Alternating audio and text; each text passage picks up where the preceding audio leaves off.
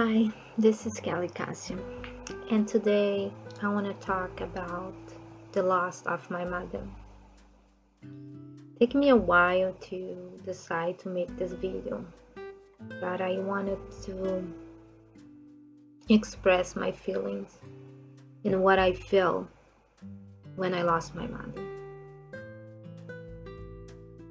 Last year, my mother got sick and she struggled for a long time. She she has diabetic most of her life, and um, I left Brazil to come live here in Canada to work. And not very often I, I used to go and visit, you know, my mom, because tickets from Brazil to Canada to Brazil is super expensive, and when you have a big family like I have, four children here, and become extreme expense, and I could not go very often with my kids. And my when I have my son number five, you know, um, then it means one more, so family of six, so means six tickets. And since you know, um, we could not um, afford to go every year, you know. So we we no go to Brazil for five years when my mother gets sick.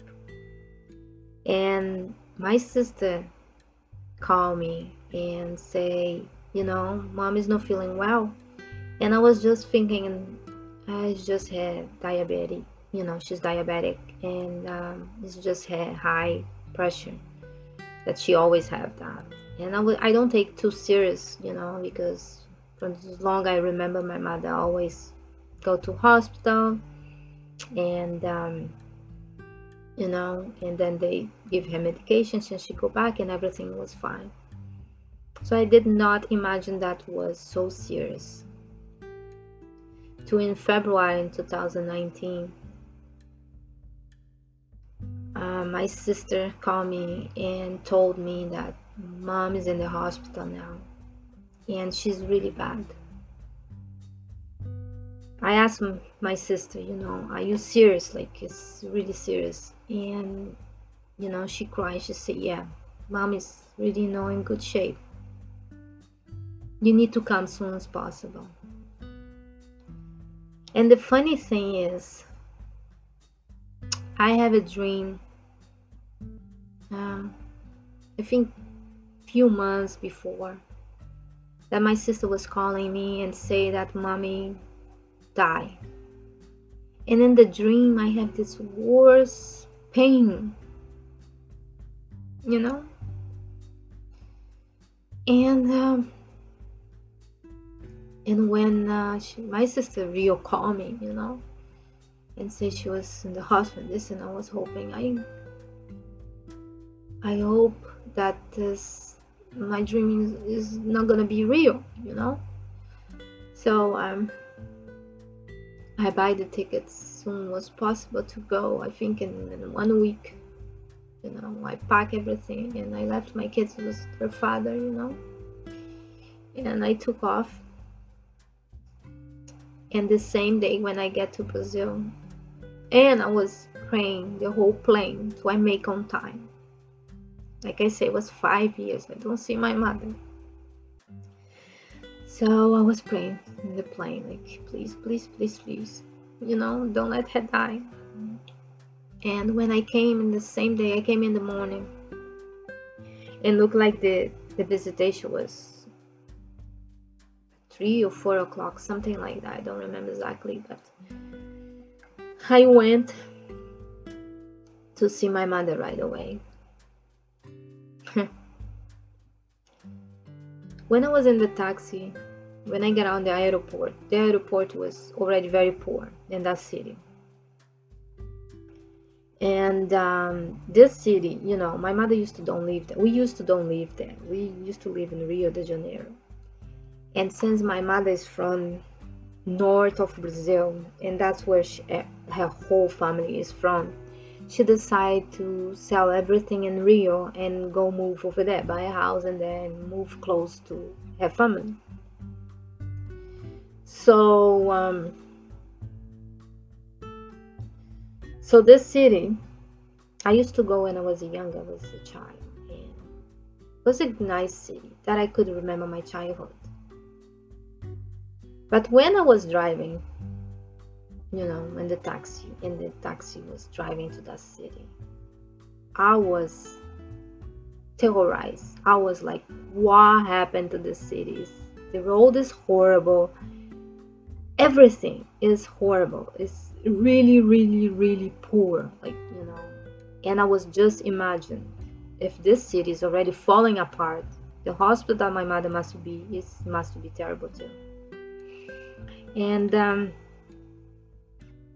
in the meanwhile, when I was here in Canada, my sister told me that the condition in the hospital was not good. And since I have a family from my father's side that have better condition and they have their contacts, good contacts in the government and hospital and stuff that could help, you know, transfer my mother and everything. And I reach out to them, please help me, you know, I want to... Um, transfer my mother and this and this. Nobody did anything. Everybody promised, but they did nothing.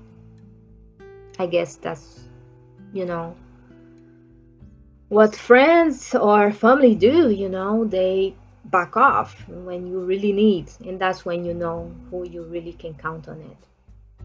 So nobody could help me. Everybody promised, oh, don't worry, don't worry. Her name's in the list. I'm doing everything I can. But basically, they are not doing nothing. They are just lying to me, you know. So anyways, so um so I get there, and the same day I went to see my mother, and I think I brought my passport because you need to give some I D, and they don't want to take it that because need to have some special number I D from Brazil, whatever. And I told in the reception, I'm not leaving till I see my mother. You know, I came from Canada and I just got here today, and I'm not moving if I don't see my mother. And I say, please, you know, I don't see her for five years, you know. And then I guess they feel sorry for me, and they see that, you know, I live in Canada for so long, I could not have the I D from Brazil anymore, you know. So they let me go see my mom. And I went by myself to see my mom. I could not recognize my mother. She was in, in coma, so it means she was not talking. She was sleeping the whole time. They put her in coma because they have to introduce her some medication. It looked like she was giving her time to take it. And uh, I cried my heart out. I cried so much, so much. And I promised her, I say, Mom, I'm taking you out of here, of this hell. I came here to transfer you. And no matter what I do or what I have, I go do everything I can to transfer you to a better hospital. And uh, I try to ask her, can you hear me, or, you know, can you give me a sign or something like that, you know. She was not moving, nothing at all. And I hug her, I kiss her, and I make her the promise. So it was later already when I left the hospital. Um, so I came home, I was so depressed, and I told my sister, my older daughter, I'm gonna transfer Mom no matter what I'm gonna do. And uh, before I left, I asked in the hospital, I talked to the doctor, and I asked what hospital that my is the best here in the city. And the doctor told me she needs to get transferred because, or she gonna die here, because she has kidney problems, she has pneumonia, she got pneumonia, anemia, and uh, you know, other issues she has. So basically she went to the hospital with anemia and she caught pneumonia there, and then they find out she have kidney fail problem. So she was really in bad shape, and the kidney treatment was only given in this other hospital, and they say that was packed, was not space for her, that her name was in the list but was no space for her. So so I came, like I said, and I talked to my sister and my older daughter, my father. So early in the morning I went to the hospital where she should be transferred to have the treatment, and I went to talk to with the social worker and the director, whatever it is, that day, and I begged her, I cried, I told her I told her I would give every money I have, but for them to help my mother. So I'm sorry. So um, so they say, you know what? I'm sorry, nothing we can do. We have no space in this hospital. And then um, I say, so tell me what what I can do to make them make space for my mother. So they say, I'm sorry, sorry, and I cry, cry, cry. So then uh, I told them, I'm begging you, you know. And then one lady came and said, listen, there's one thing you can do. That's what sometimes people does. You go to the government, like, um, um, how you say, like a courtroom. Go to the court and ask the judge, you know, show all the papers that you have, the stage that your mother's health is, and only the judge would give you official um, paper to say that the hospital have to give space, have to, you know, transfer her. And I say, please give me the address. And so she went in the computer, she gave me the address of this court place. So me and my daughter, without eating, without nothing, we hit straight. We took a taxi and we hit straight to that place. And it was a carnival time, so everything was closed, like, you know. And um, so we went, you know, and we talked to a security guard. And I told the security guard, please, please, I'm begging you, um, give me any contact to somebody that work here can help me. My mother's dying anytime, and I need to transfer her. So he's like, I'm sorry, and I say, please help me save my mom's life. So he said, listen, I know a woman, she's a secretary of the son judge, and she's very nice, and I have her number. I'm gonna give to you, and you talk to her, okay? And best luck for you. So he gave me her number, and I call. And then I beg her again, you know, I please her and I explain everything. I say, my mom is dying, so it's like a, a angel. And she's like, you know, we all we are close. And I say, I know. And, and she's like, okay, I'm gonna do whatever I can. Send me all the papers, go to the hospital, do this, collect all this paper and send to me. Soon you get all those papers, you come back here. And I come, I'm in my house, I'll come meet you here in the court, and I'll open the office, and we gonna fax the judge. And that's what we did all day long. Me and my daughter was running back and forth hospital, making copies here and there, here and there. And I remember it was like four o'clock already. And um, we text the, the lady, and she's, you know, she came meet us there. She opened the office and she did that, and she collect all the paper, and she called the judge, and she said, this is a special case. This woman was dying, and, you know, and so then she said, look, listen, go home now, you guys. And everything is in the judge's hands now, and soon he gave me his answer. I would contact you anytime. And I say, please, anytime, the, the night, I don't care, just fax me. So nothing else we could do. So we went home, and when was um, I think six in the morning, the phone rang.